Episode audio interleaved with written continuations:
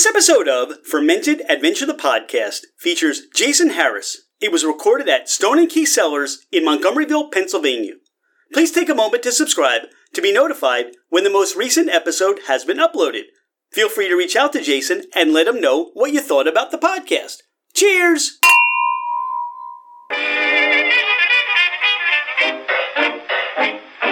Ladies and gentlemen, craft spirit enthusiasts, and those interested in the intoxicating world of craft distilleries, cideries, meaderies, wineries, and the occasional foray into breweries. It's Rich Shane, and welcome to Fermented Adventure, the podcast, where we bring you the fascinating people that are making the mash, fermenting, distilling, bottling, pouring, and delivering to you some of the finest libations in the world. Before we get started, here are a few housekeeping items. Thank you for bringing the podcast into wherever you are and whatever you're doing. We truly are grateful that you have chosen to listen and make us part of your day. It would mean the world to us if you left a five star review. This helps us climb in the rankings and it makes it easier for others to find us. Don't hesitate to leave us your comments as well. If the podcast didn't meet your expectations, tell us why. We're always striving to improve. You can find us at fermentedadventure.com. We are on Instagram and Facebook as Fermented Adventure. Email us at fermentedadventure at gmail.com. All right, FA Nation, let's meet our guests. We're back here at Stone and Key Cellars, and we're joined by Jason Harris. Jason, welcome to the podcast. Thank you. Now, we met a long time ago. I feel like it's been forever since we've had a chance to sit down on the podcast. But we're here. This is this is your place. You started all this, and it started out as a homebrew store, right? I did. I, I started um, a homebrew store, Keystone Homebrew Supply, in uh, November 1992. Now, 1992. I, this is when the homebrew process wasn't even big yet, was it? Uh, you know, I was a little ahead the curve, but uh, I, I, actually brewed my first batch in um, uh, 86, 87. Uh, it's a little murky which year exactly was, but I was a senior it, in high school. It, it, it tailed in. It started in 86 and it just found its way into 87. Yeah, so, somewhere in there, you know, uh, I, I, did a batch. Um, I had a buddy who we, we were in expository writing and we had to write an essay, a how to essay. And Ed decided he wanted to write it on how to make beer, and our teacher was kind enough to say, "Hey, there's a store in Ambler. Why don't you go pick up a book and then you can write your essay?" What was your book? It was just a it was just an intro to brewing that Okay. we went and got at, at the store, and then the next day we went back and bought a starter kit and you know started making beer.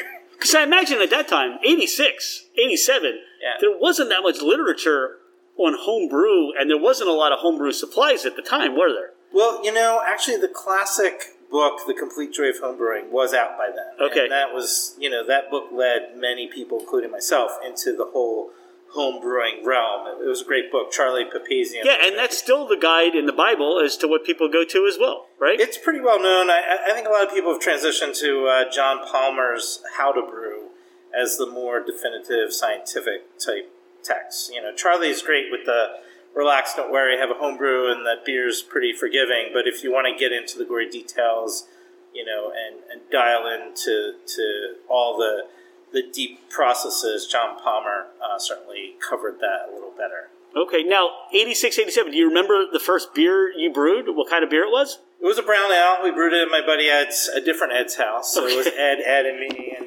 uh, his stove wasn't quite cooking enough, but we like put it in a cabinet. Both his parents worked, so we could brew after school without getting ourselves in trouble. And I remember going back two weeks later, and the smell of it, and the look of it, and uh, actually putting it into bottles. So you enjoy? how was it? How did it turn out? It was pretty mediocre. Did you get an A? But you know, uh, it wasn't my essay. It was my friend Ed's essay. Okay. Uh, you know, so. um, and then I brewed all through uh, college, um, and uh, I started a homebrew club at the University of Vermont, and we kind of set up a little buying store for our members. Uh, that kind of masked as a as a shop. I don't. Now that I'm in the business, I realize that that's not really great for homebrew shops in the world. Um, but uh, at the time, uh, supplies were limited in Burlington, and uh, and that's what we did. And it kind of gave me my first kind of insight into what running a homebrew shop would be like. So, what was, so, so how did you decide that this is what you wanted to do? Well, I graduated with a degree in biology, and it was um, uh, December '91, and uh, similar, not quite the same economic conditions, but they were pretty shitty. It Okay. was hard to find any kind of job, and you know, I was very interested in ecology and nature, and wanted to do something like maybe be a natural resource person in the Park Service or Forest Service or something like that, and. Uh, you know, I thought I had a shoe in at Valley Forge National Park. I knew everybody there. I was an Explorer Scout there when I was in um, high school, and uh, it was a shitty job. It was temporary. I think the pay was twelve grand, no benefits, and there were four applicants, and two of them had master's degrees. And uh, the writing was on the wall at that point. If I wanted to do anything cool in ecology, I needed to go back to school, and I was I was done with school. So uh, one of the other things I'd done in college was take some small business classes. I had a a basic business plan for a brew pub um, that I was going to start, I didn't have any money, not a lot anyway, and uh, and no actual business experience um, for running like a brewery. Uh, so I started with the homebrew shop because it was a lot lower startup cost, kept me in the same industry, I could gain experience, and I figured I, I would open a brewery later on. How was the how was the homebrew shop received? I mean, obviously you've been here for so long. I mean, quite some time, and this isn't your original location. But but how was it received? What was the experience of starting that up for you?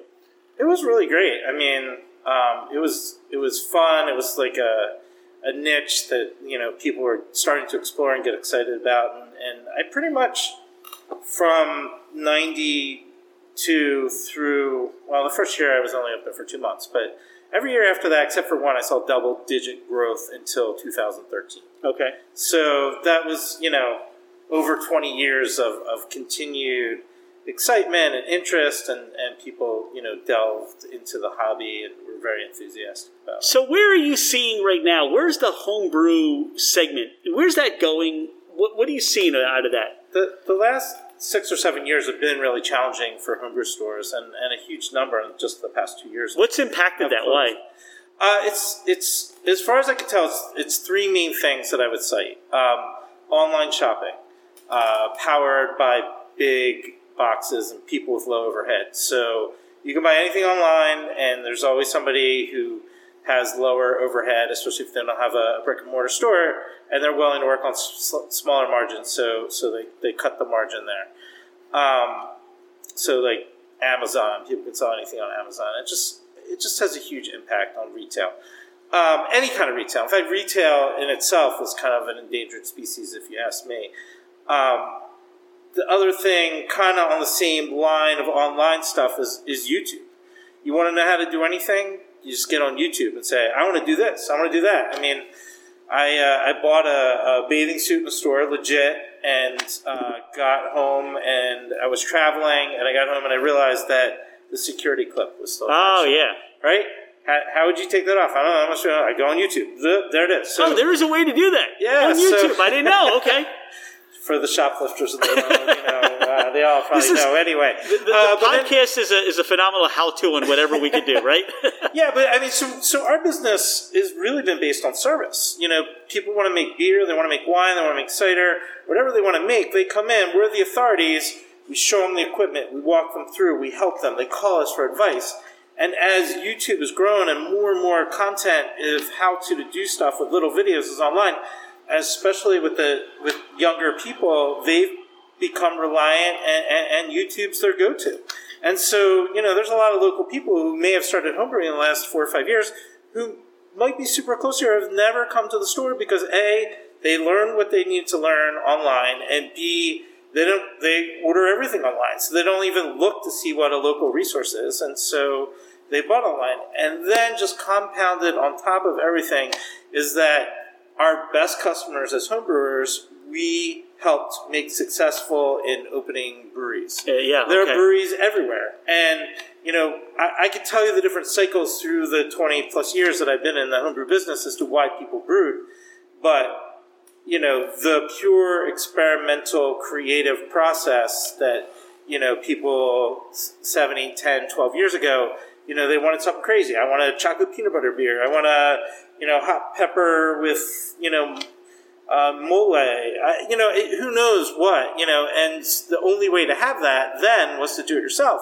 But all those people that did it now have opened breweries, and they're there's a- doing it. And there's a brewery, you know, within five miles of almost anybody, and the beer is constantly changing, and it's experimental, and a lot of the reasons why people would brew have been removed. Now, upside economy is never good for homebrewing either, because people have less time and they have more money, and so when you have you know a lack of time and lots of money, you know, there's a lot of things that you could do yourself, but you just buy. So you know, in the last since the recovery in, in 08 and things have improved, uh, people, you know, for some people anyway, have more money and, and less time. And, and that also contributes to um, negative homebrew. What's the impact been of the coronavirus on your business? What have you seen with that? So all of a sudden, um, we were challenged with not allowing people to come into the store. Um, So anybody that would want homebrew supplies, materials for home brewing, they can't really access them right now, correct? Well, that's that's not true. We you know we, we took steps and uh, and adapted. So um, uh, originally, you know, the governor of Pennsylvania shut down all non-essential businesses, but uh, considered essential was mail order. You know, they didn't shut down Amazon or any other place online you could order stuff, and so we just reverted to online only. We told customers, "Hey, we can't have you come to the store." But you can place an order and we'll get it out to you. Okay. Um, and, and you know, lucky for us, we actually revamped our website just about a year ago. So we're on a much more modern, you know, technology website than we were, and, and we were in a good position to take advantage of it. And shortly after the shutdown from from uh, Governor Wolf, we applied for an exemption, and we didn't ask for people to come to the store. We asked for curbside pickup. We said, you know, we sell things to breweries and wineries because we do sell to small scale producers that are essential for their industry and their production. And as food producers, wineries are considered essential.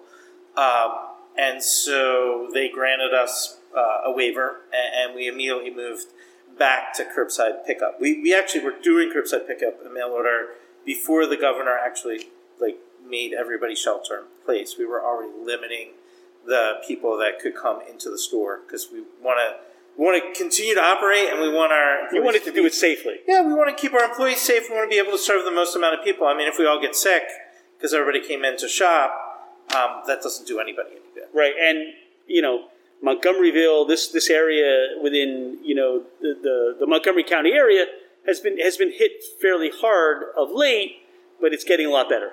Yeah, the, the number of cases in our region of Montgomery County is, is greatly been diminishing. We're on the downside of, of the uptick, but uh, uh, of the curve. But um, you know, it's hard to tell as, as things loosen up and more people are out. And if you drive around here now, you- there's traffic has gotten a lot crazier. Yeah, there's a lot of traffic. There's a lot of people out in the world, and and uh, until we get some permanent solutions, um, I think we're going to be on a roller coaster of um, you know go out, no, stay in, go out, no, stay in, and and homebrewing is a great thing to do when you have to stay in. You know, everybody's getting back in touch with cooking and making bread, and you know, and and homebrewing. A lot of people who have taken a break, like their kids keep them too busy, their work keeps them too busy. They're working at home. Their kids are at home. Like it's it's a good thing to do. It's it's almost like a family project, you know. Um, and so in our on our business analysis, we're seeing a huge uptick in ingredients and bottles and some equipment, but um, a big downside on a lot of like the add-ons and the gifty items and the honey and the more impulse buys that that we've seen. So our sales actually have been pretty level compared to what they were, but the but the they've shifted in what people are buying, and, and we're seeing a lot a lot of production ingredients and a lot less of, of uh, other kind of ancillary things. So the good news is, and what I'm hearing is, your business is doing okay. You would love to get back to having people inside your store to shop, to socialize, to be that resource and conversation if somebody's trying to produce something, whatever it is. Yeah. But Stone and Key Cellars and what you're doing is going to be here after the pandemic, and you guys are doing all right. Both, both Keystone Home Supply and Stone and Key Cellars, you know, we plan for both of them to be here post pandemic. Good. Pandemic, yeah. Now, you had the homebrew supply, the Keystone homebrew supply. Yeah. How did you transition into the winemaking and the cider and, and what else, all the other things you're doing? Sure. So homebrew had been growing and growing, and I don't know if you're ever at my store that was on 309, just about a mile from here, but it was a tiny, tiny little house. Right. I mean, it was like 800 square feet, and it was packed floor to ceiling. And that was a historic house I remember at the time, right? Uh, nah, No? an old lady lived there, and uh, it was, you know, it, it, it was It was just a house. it was a comic book store uh, before we were there, and for for the you know 18 years I was in that location, like people would come in and say, "I remember when this was a comic book store," uh, which apparently it was for probably like 10 years before I got into it.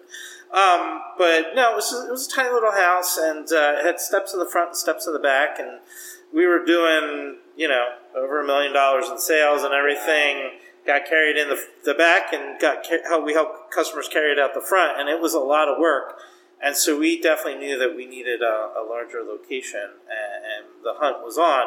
And you know, running a homebrew store like we did with uh, fresh juice and grapes for winemakers means we need refrigeration and we need dock space to unload trucks, and we also um, need retail space.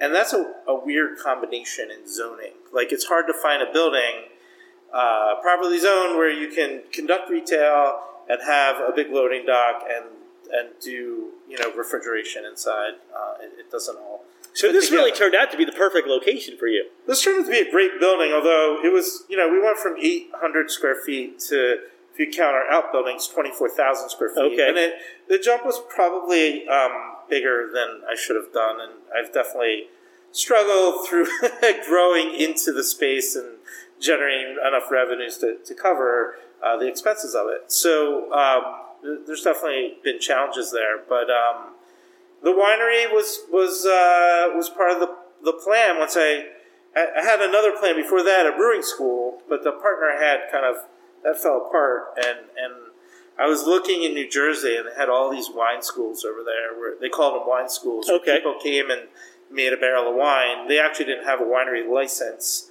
uh, the the facilities, but they helped people make wine.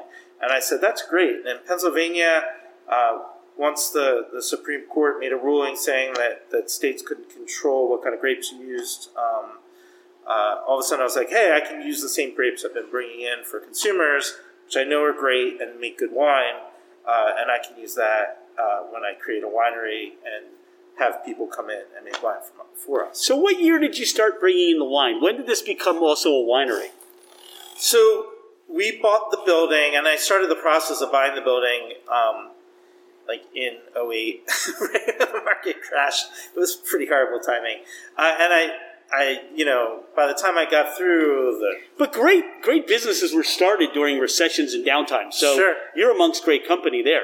Yeah, so so you know, I started negotiating in 08, and then we had to get the sewer, and then we had to get zoning, and then you know, we we moved the homebrew business in here in 11, and then uh, in 2013, we in October we finally finished the construction, which we didn't add anything to the footprint, but you know, the winery we're sitting in was just a big, dark, dank warehouse with you know, ripply old concrete floors mismatched and no air conditioning and anything. And we like gutted this section and ripped out the floor and uh, put in HVAC and poured the floors with slopes and trench drains, And we put in our walk-in refrigeration in the back and we put in an outside loading dock um, and uh, really adapted the building um, to our use. And so Stone and Key Cellars officially launched in October 2013.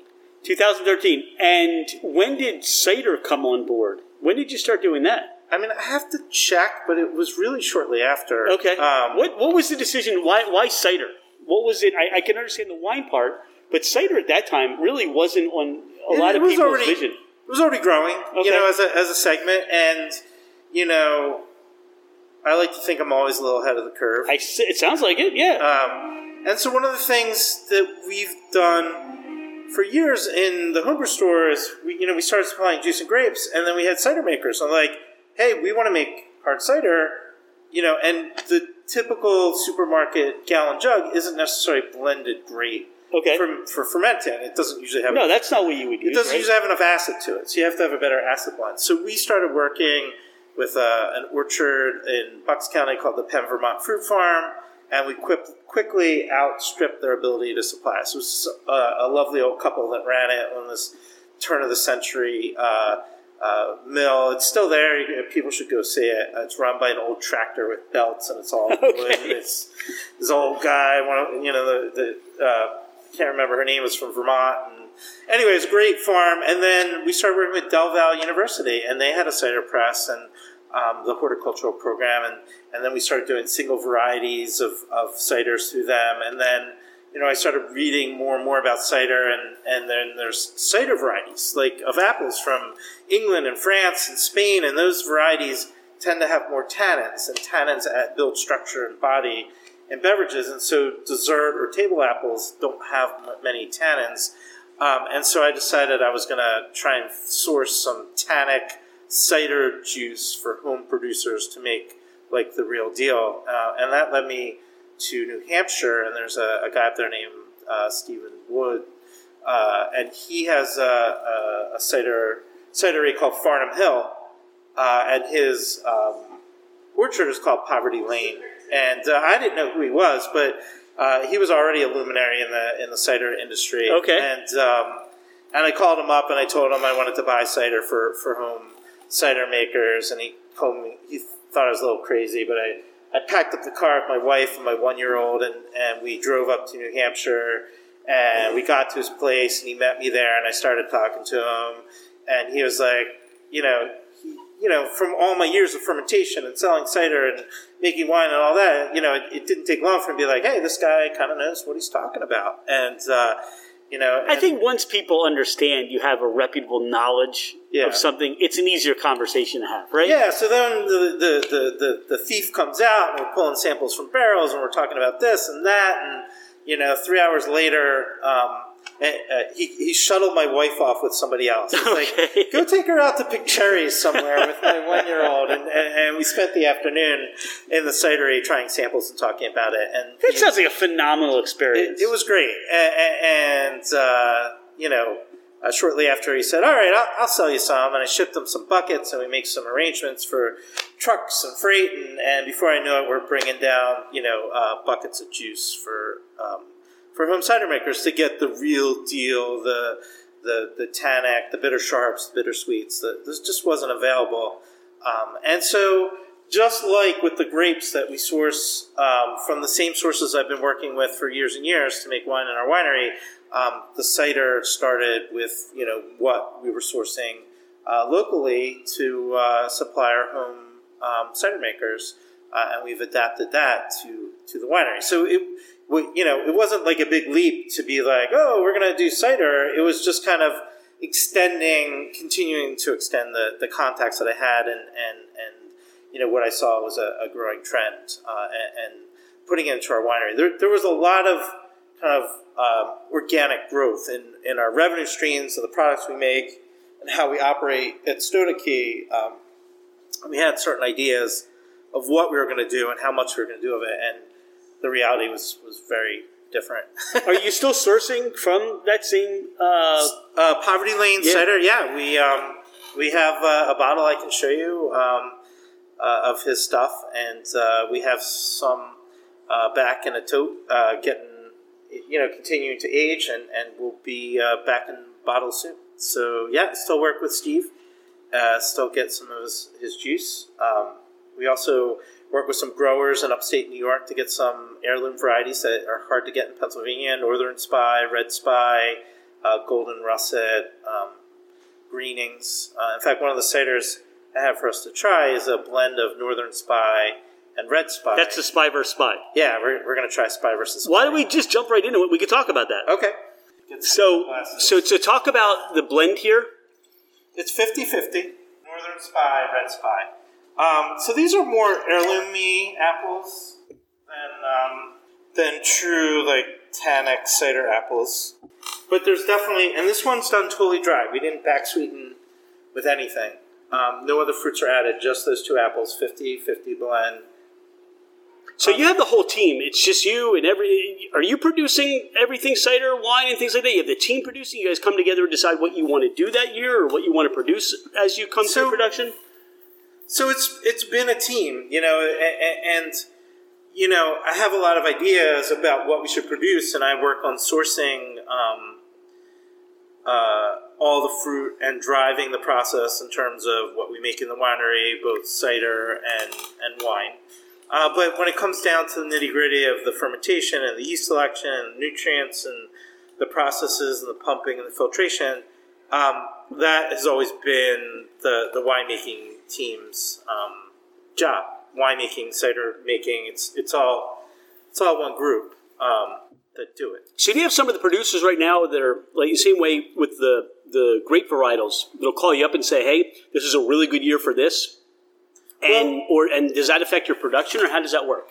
So I've built a really strong bond with Solebury Orchards in Bucks County, Okay. which is up near New Hope, and um, Brian Smith is the owner, and uh, and he is a, a, a great guy and a meticulous producer uh, in terms of how he keeps his orchards and how he processes his fruit. And uh, you know, some places you know aren't as clean as you want, but when you go into his place, like I feel really comfortable with what he does. And ninety-five to ninety-eight percent of our cider comes from Solebury Orchard. Okay. Um, and you know, we've we've definitely worked on a financial arrangement. We we pretty much produce almost all our ciders in um, January, February, March. Um, after the harvest, he puts apples in cold storage. But when it starts to warm up, he doesn't want to have to pay for uh, the refrigeration, and so we process all the fruit in that timeline because it works best for him.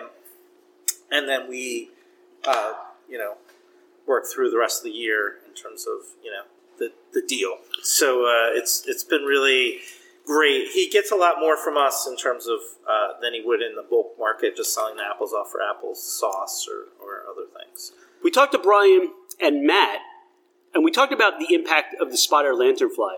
Yeah. And I know we, we, we were going to kind of, you know, address that. How is that affecting the apple situation for, for cider or the apple orchards? What, what's the impact there?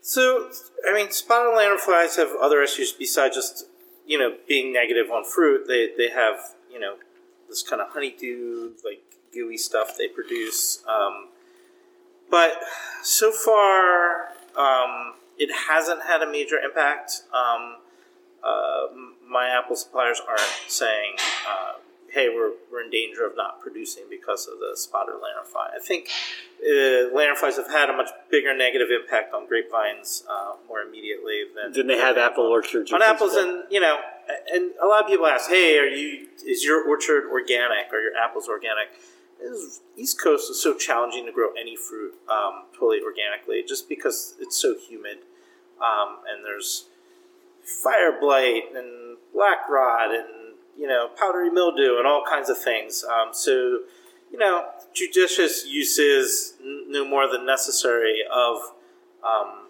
you know antifungal products uh, make a big difference in, in production. So um, you know I know they've started developing uh, solutions for sp- spotted lanternfly, and I think that there's also they've noticed some um, some biological interaction with I don't know if it was a mold or, or some other kind of naturally occurring East Coast thing that's going to inhibit um, the land. Oh, fascinating. So- okay. um, so it's it's still challenging, but I, th- I think that as time goes on, um, uh, people get more of a grip on how to treat it, and just like Like anything else. like forty It years ago, we figured out. gypsy moths came and you know defoliated all the forests, and um, they all came back. Um, but you know, you you lose plants along the way. I mean, you know, chestnut trees used to be really prevalent around here, and now there's not because of the, the chestnut blight.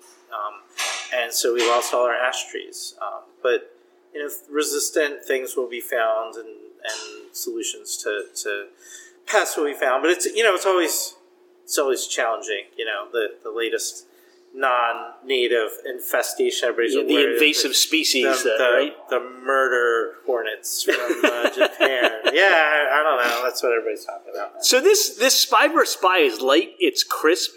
Yep. It doesn't. It, there's a little dryness to the finish. Um, Yeah, little, and, and I think the nose is great.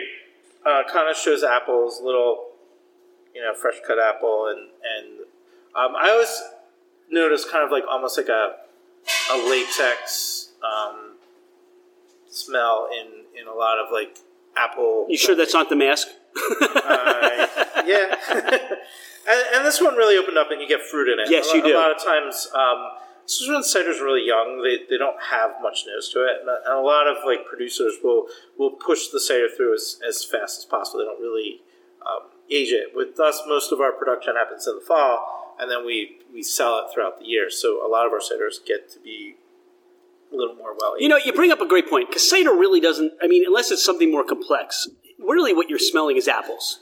Yeah. And as we talked with Jason and Brian, I mean, there may be some things as you get um, your nose or your mind um, conditioned to smell something, you, you may smell that. Um, you know, I, I do smell. I know for some reason I get the apples, like you said, fresh cut apples, but also like an applesauce. So I get maybe a cinnamon on there or a little baking spice on there. But that, you know, essentially, it's it's not hugely complex. Um, yeah, I mean, not wines de- tend to have a little more complexity on the nose um, than ciders, and you'll find more ciders that have possibly other things um, added.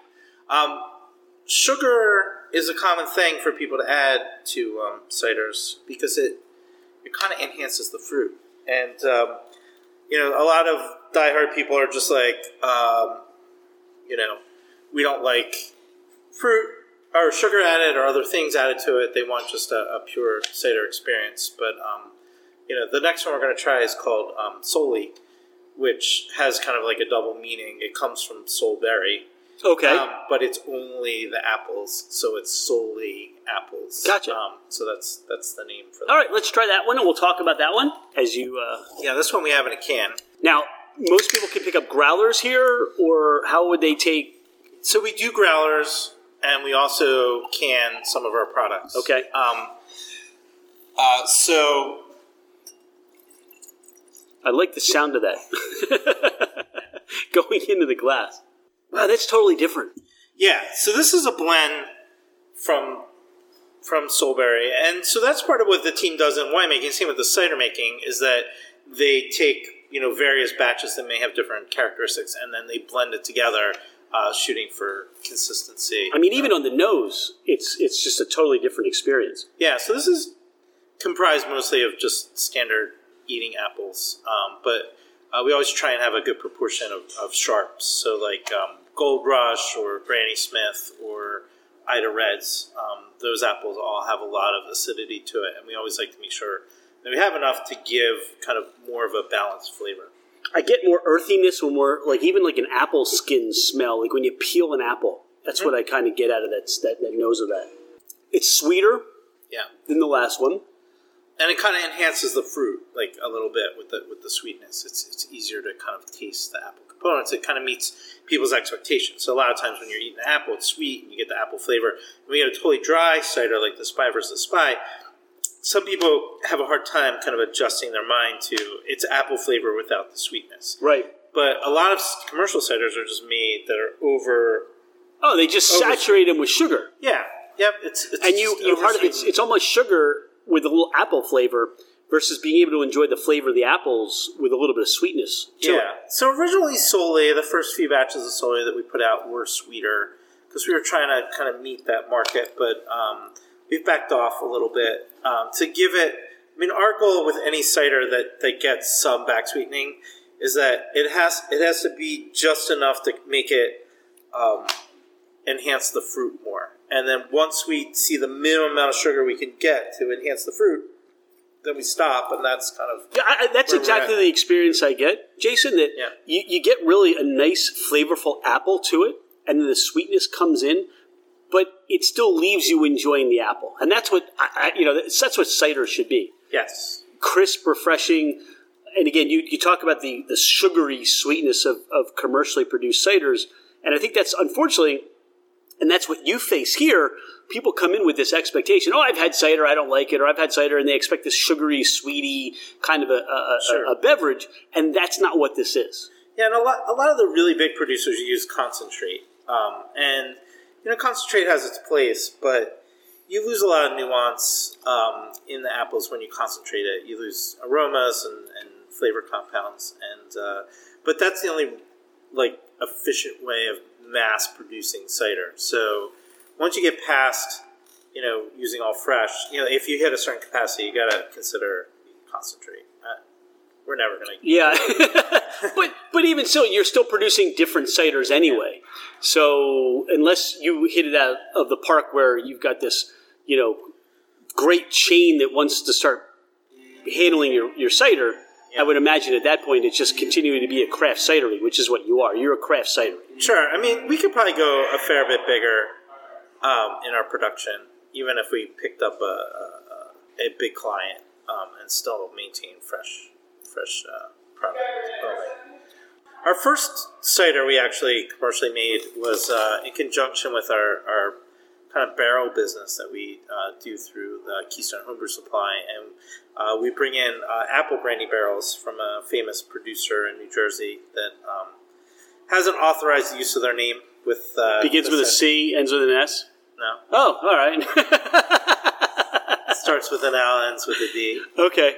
Oh yeah, yeah. Okay, I get that. Oldest Continually Or, operating. or B dis- ends with a DS. dis- yeah, distillery in, in the U.S. I think. I Gotcha. think they're, they were the. I jumped first over or the second. pond and I went to France there. I don't know how I got there real fast, but yeah.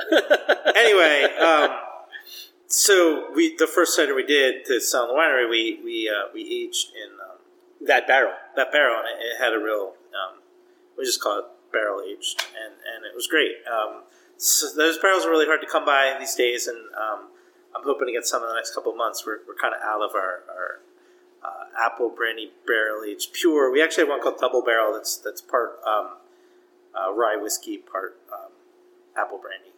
That sounds awesome.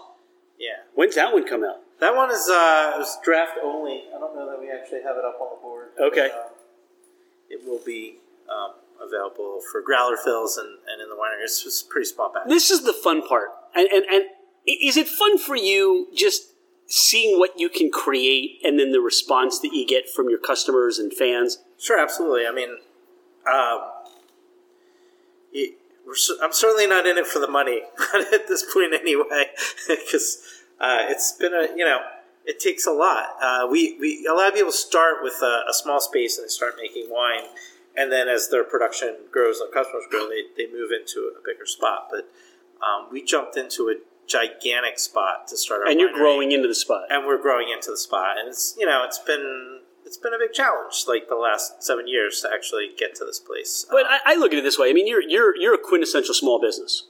You're really employing the community. I mean, I, I and I see a whole bunch of people. I mean, you're closed right now. I mean, in terms of you're doing pickup service, you're doing the curbside, but there there are like eight people here right now.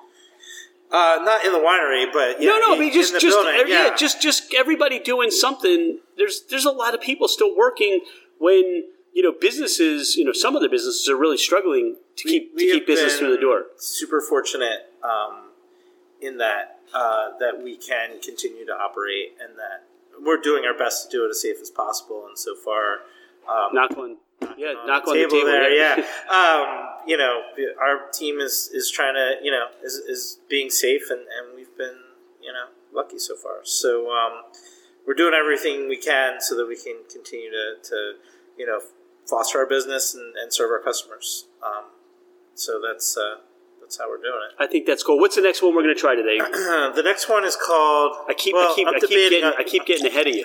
I'll, I'll, I can talk forever. Um, I have two more on the table. One's called Cherry Pie. It's kind of our flagship. It's Right. infused with tart Montmorency cherries. I also brought one that that uh, I think it was Jeremy. It might have been part of the, the team back there, but they, they developed and it's um, I the name is Updock. Up, Doc. Yeah. Okay. So, I have to ask a question. Good. What's the question? Oh, what's up, Doc?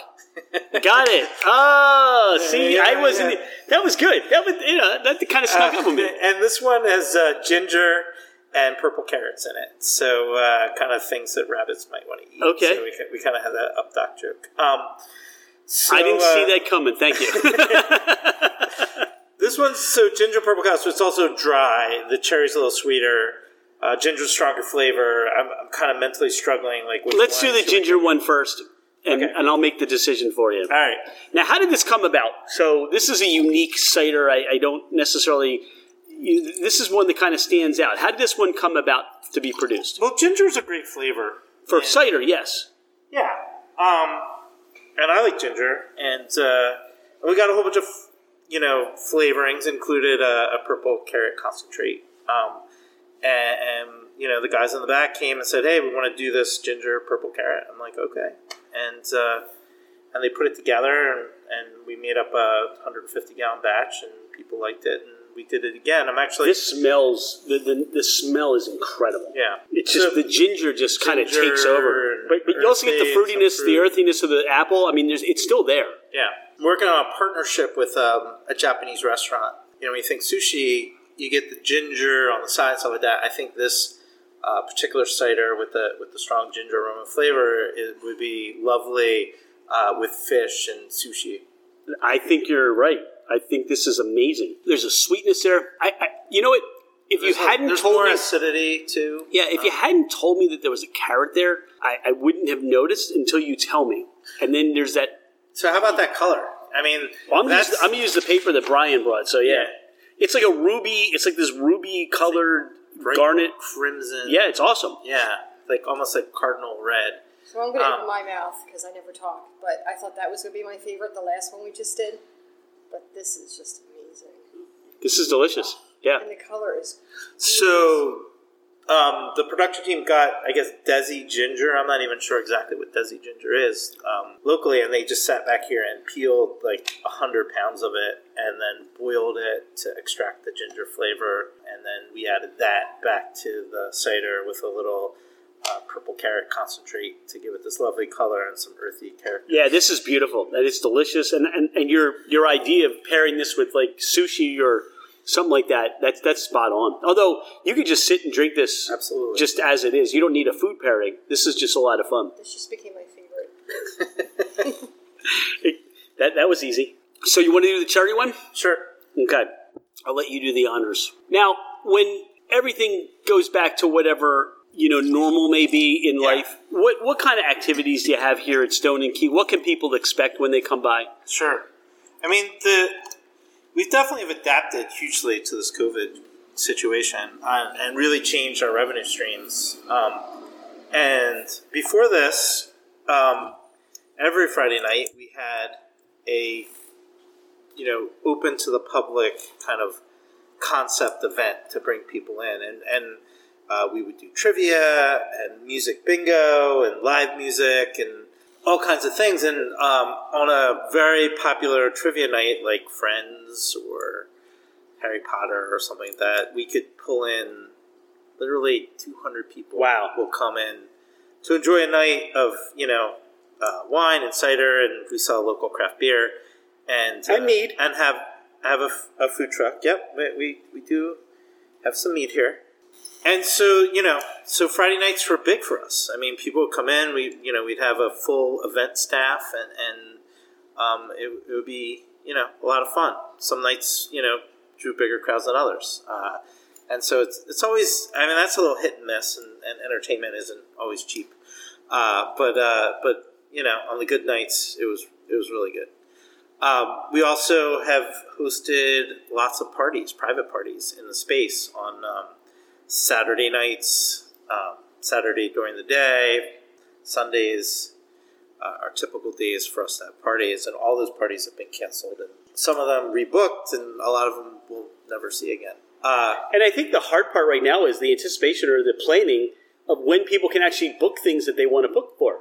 I You know, we- like bachelorette parties or you we know keep pushing everything back, things you know? like that. Right? So uh, yeah, it's really hard. I don't know. I'm thinking a lot about outside. I know outside's supposed to be safer than inside. I don't have uh, PLCB approval for outside. I don't have any outside licensed area. I don't have outside dining or drinking or you know serving anything from the township. Um, so if I'm going to adapt to more like alfresco model, which might be able to spread people out further and be a little safer, I definitely will have to do some government negotiations there to Again, to this is where this is where the, the whole coronavirus and, and what we're facing with COVID nineteen. You adapt your model, you adapt your business, you figure it out. Yeah. Because if you could just you just stop and say I can't, it's too hard. You, you don't survive. You don't keep moving on, and you've got a lot of customers that are really happy and excited about what you're doing. You know, with the virtual release, release party that you're going to be doing that you've done. You know, the new like you, you got barrels and barrels here. So I there's, know, there's see plenty of stuff here that people want to drink, and people are waiting for you to produce. Wineries have a much longer outlook on production. I mean, because we only get grapes typically once a year. breweries can cycle through their stuff every like three four weeks. Um, so wineries really are more pre-adapted to deal with COVID than than a lot of other businesses. But what you know what we've done, you know, we kind of relied on the events and people coming in and drinking at the bar and doing tastings and stuff like that. Uh, and we never really had a lot of people just coming in to get bottles to take home the drink. And we've seen a lot of customers, and now a lot of repeat customers that are constantly coming back to get our wines. And, and people did it before, but you know, our sales are, of to go bottles have been great. And then the the state, you know, shut down all the, the liquor stores for a while. They're still mostly shut down, um, and it certainly has brought attention to local alcohol producers that we had really received before. So a lot more people know about us than than have known. I, I think that's a great. past. I think you make a great point, and that's a fantastic impact. Yeah. That for those that wanted to enjoy spirits, wine, beer, whatever you want to drink, and all of a sudden it's shut down. yeah. Now you have. All the, many. all the small many- producers are all of a sudden like getting business that they didn't have before. Uh, I can tell that the breweries have struggled a bit, especially with the model with the tasting room, because the profit margin on selling a pint of beer over a bar is much higher than selling a crowler or a growler to go. But we, you know, our cost on a bottle of wine really hasn't changed. no, it's Uh, still the same bottle. It's still the same cost. Yes, um, and getting more customers to come to the store and order online and do curbside pickup uh, has been big, and we've also shipped an awful lot more wine. Um, the one other benefit we've seen is that the state of Pennsylvania has an expanded wine permit, which gave people with a, an R license um, the ability to sell wine to go if they paid for this R license. And so a lot of people kind of sh- set up little wine bottle shops, kind of in competition with the state store, but unfortunately, they have to buy all their wine through the state store unless they buy it from a Pennsylvania winery. And so, one of the things we did when the state store shut down is I directed my sales guy, Terry, I said, Terry, you know, I've told you before, you should be talking to all these expanded wine permit people to get our wines in there. But we went back and reviewed and, and contacted everybody in the five counties, you know, including Philadelphia, to say, hey, you know, we got supplies, we can supply you. And we've picked up close to a dozen new commercial customers that have, you know, their purchasing of our bottled wine has really helped give me the ability to bring back our production staff um, full time even before we got our, our PPP. Um, so It's really given you. I mean, you, you can see it. I mean, you've got a good like you've got a good sense about you, Jason, that you're going to figure it out. That you're going to be able to move forward, and what's going to happen is, I think your business is going to be better. Obviously, we don't like pandemics, and we don't like the impact of what it means to the economy. Sure. But I think overall, I think your business is going to be stronger to what it was before because now you've created new customers, new fans, you've got new outlets for your product, exactly. and you've also been able to keep the relationships you've have you have. You know, those those great producers, the varietal producers still know that you're here and you're going to continue forward. The the same thing with your cider and what you're doing and, and the other producers. And look, your staff is happy. You're keeping them employed. They're still going to be raving fans. They're going to be out there talking about the brand as well. And uh, you know, one never likes to see what's happened here, but you've really, you know, you, you- you've you've taken lemons and you've made lemonade. I mean, in this case, I, I- I don't know if you're going to do a lemon cider, but maybe. Who knows? Uh, I, I mean, I have a lot of ideas for future ciders. Um, I do want to do a dry hop cider. I think that's a thing that a lot of people enjoy. I'll be there. Let me know. It's, uh, a beautiful thing. It's nice and floral. It's a delicious cider. Yeah, so one one of the next ones, the, the next one I guess we're going to try is our cherry pie. Okay. Which is kind of our first venture into like a fruit infused cider. Uh, and we followed it with um, uh, Pineapple Express, um, which I didn't bring to the table. you didn't. but It's up there, but if you do people- ask, you know, we could probably People can people can come in and get that one next. Yeah, and, and we'll probably be looking, you know, to add other uh, fruits. But cherry pie has really been like a core, became a core product for us. Um, people love it, and some places once they put it on tap, they can't take it off, which I find, you know, is great. You know, because customers get pissed. They're like, "Where's that cherry stuff?" Like that becomes their go-to drink at some places, and when they try and switch it up for a different cider. The, the, the, the consumer demands that, that cherry comes. I really love and enjoy the way the cherry finishes on on the tongue, on the palate. I Yeah. just I just love that because you're not expecting that from a cider, and that's not what you re- originally come up with. Sure. And so, so tart Montmorency cherries are kind of like the bright red ones that you see like the first, second week of June for like six or seven days by some Am- Amish farmer. It's not the kind you see in the supermarket all that often. They, they have a pretty short window. Um, and, you know, we buy this from a, a Michigan producer, the, the King Orchards, and, and I've, you know, met with them many times. I, I pretty much know all the producers of, of uh, the fruit that we have and the grapes and stuff um, that we get. Um, and they're, you know, they have a great business. Um, they grow an awful lot of, of tart cherries out there in Michigan. And, uh, you know, this is a, this is a great product. We, it, it really started as our apple brandy barrel aged cider, and we had this cherry concentrate, and we were adding five milliliters to a pint glass and calling it uh, cherry bomb. And you know, people were really starting to get into it in the tasting room, and um, we were kind of like, well, if we're just adding it there, why don't we add it ahead of time and, and make the product? Um, so I think uh, Jeremy, once again, I think that he, he was the one that kind of invented the cherry bomb for us.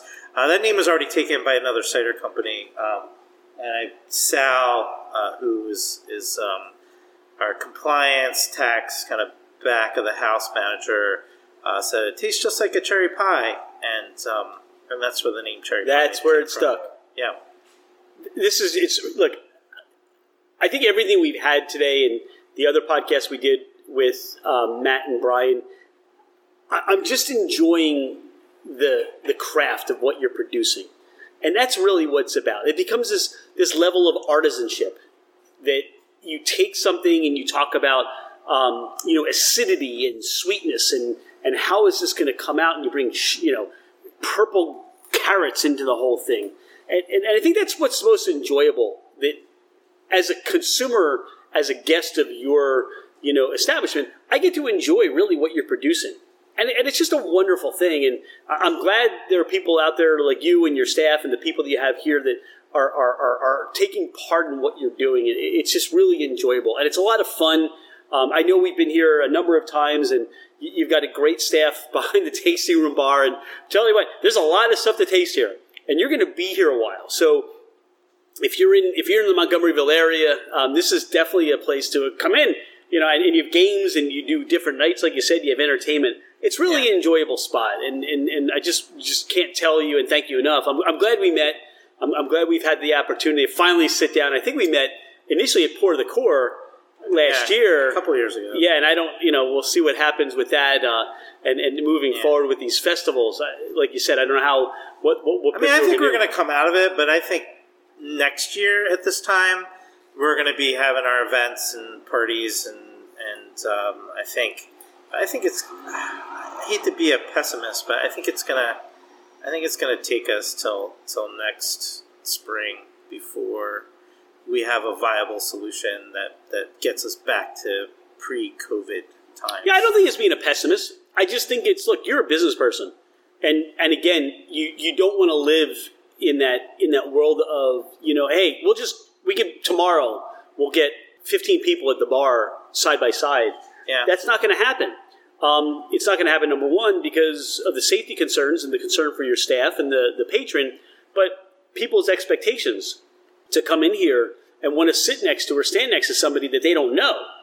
You know, it's funny. The, the, there's a whole spectrum of people and how they react to the, the situation.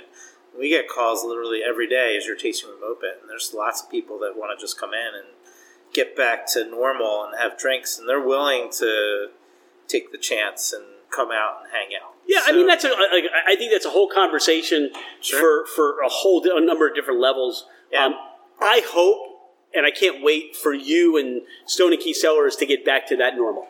Yeah. Um, because I think that's what really. I mean, you know, meeting the people here, the welcoming side of things, how how you just become. like, It's, it's like your your family. Once you once you walk in the door, it's like you get treated like uh, you, Sure. you're a regular. And I think that's a, that's a special uh, opportunity that people are missing right now. When people say, "Hey, are you open? Is your tasting room open?" They miss the interaction. They miss being able to just have a nice glass of wine or try your ciders or whatever you have and new special things. They miss it, and they just want to get back to it. And I can understand that. Well, I appreciate you coming out. Um, you know, I lot- appreciate you having us. A lot of people still don't know we're here. We're- we're- you know, seven years later, I still have people from like two miles away saying, "Wait, you're you're a winery like two miles from here? I can come there and get wine." I'm like, "Yeah." Right. So uh, you know, we're still working on getting the word out. Well, we'll keep helping. We appreciate your time. This has been great. Thanks for sharing your ciders today and meeting with uh, Brian and Matt last time for the podcast to talk about the wines and just keep doing what you're doing. We're looking forward to continuing the relationship and just enjoying what you're doing. Cool. Yeah. Well, next time you come out, we'll have a whole batch of new things for you to try. Fabulous. Thanks, Jason. Thank you.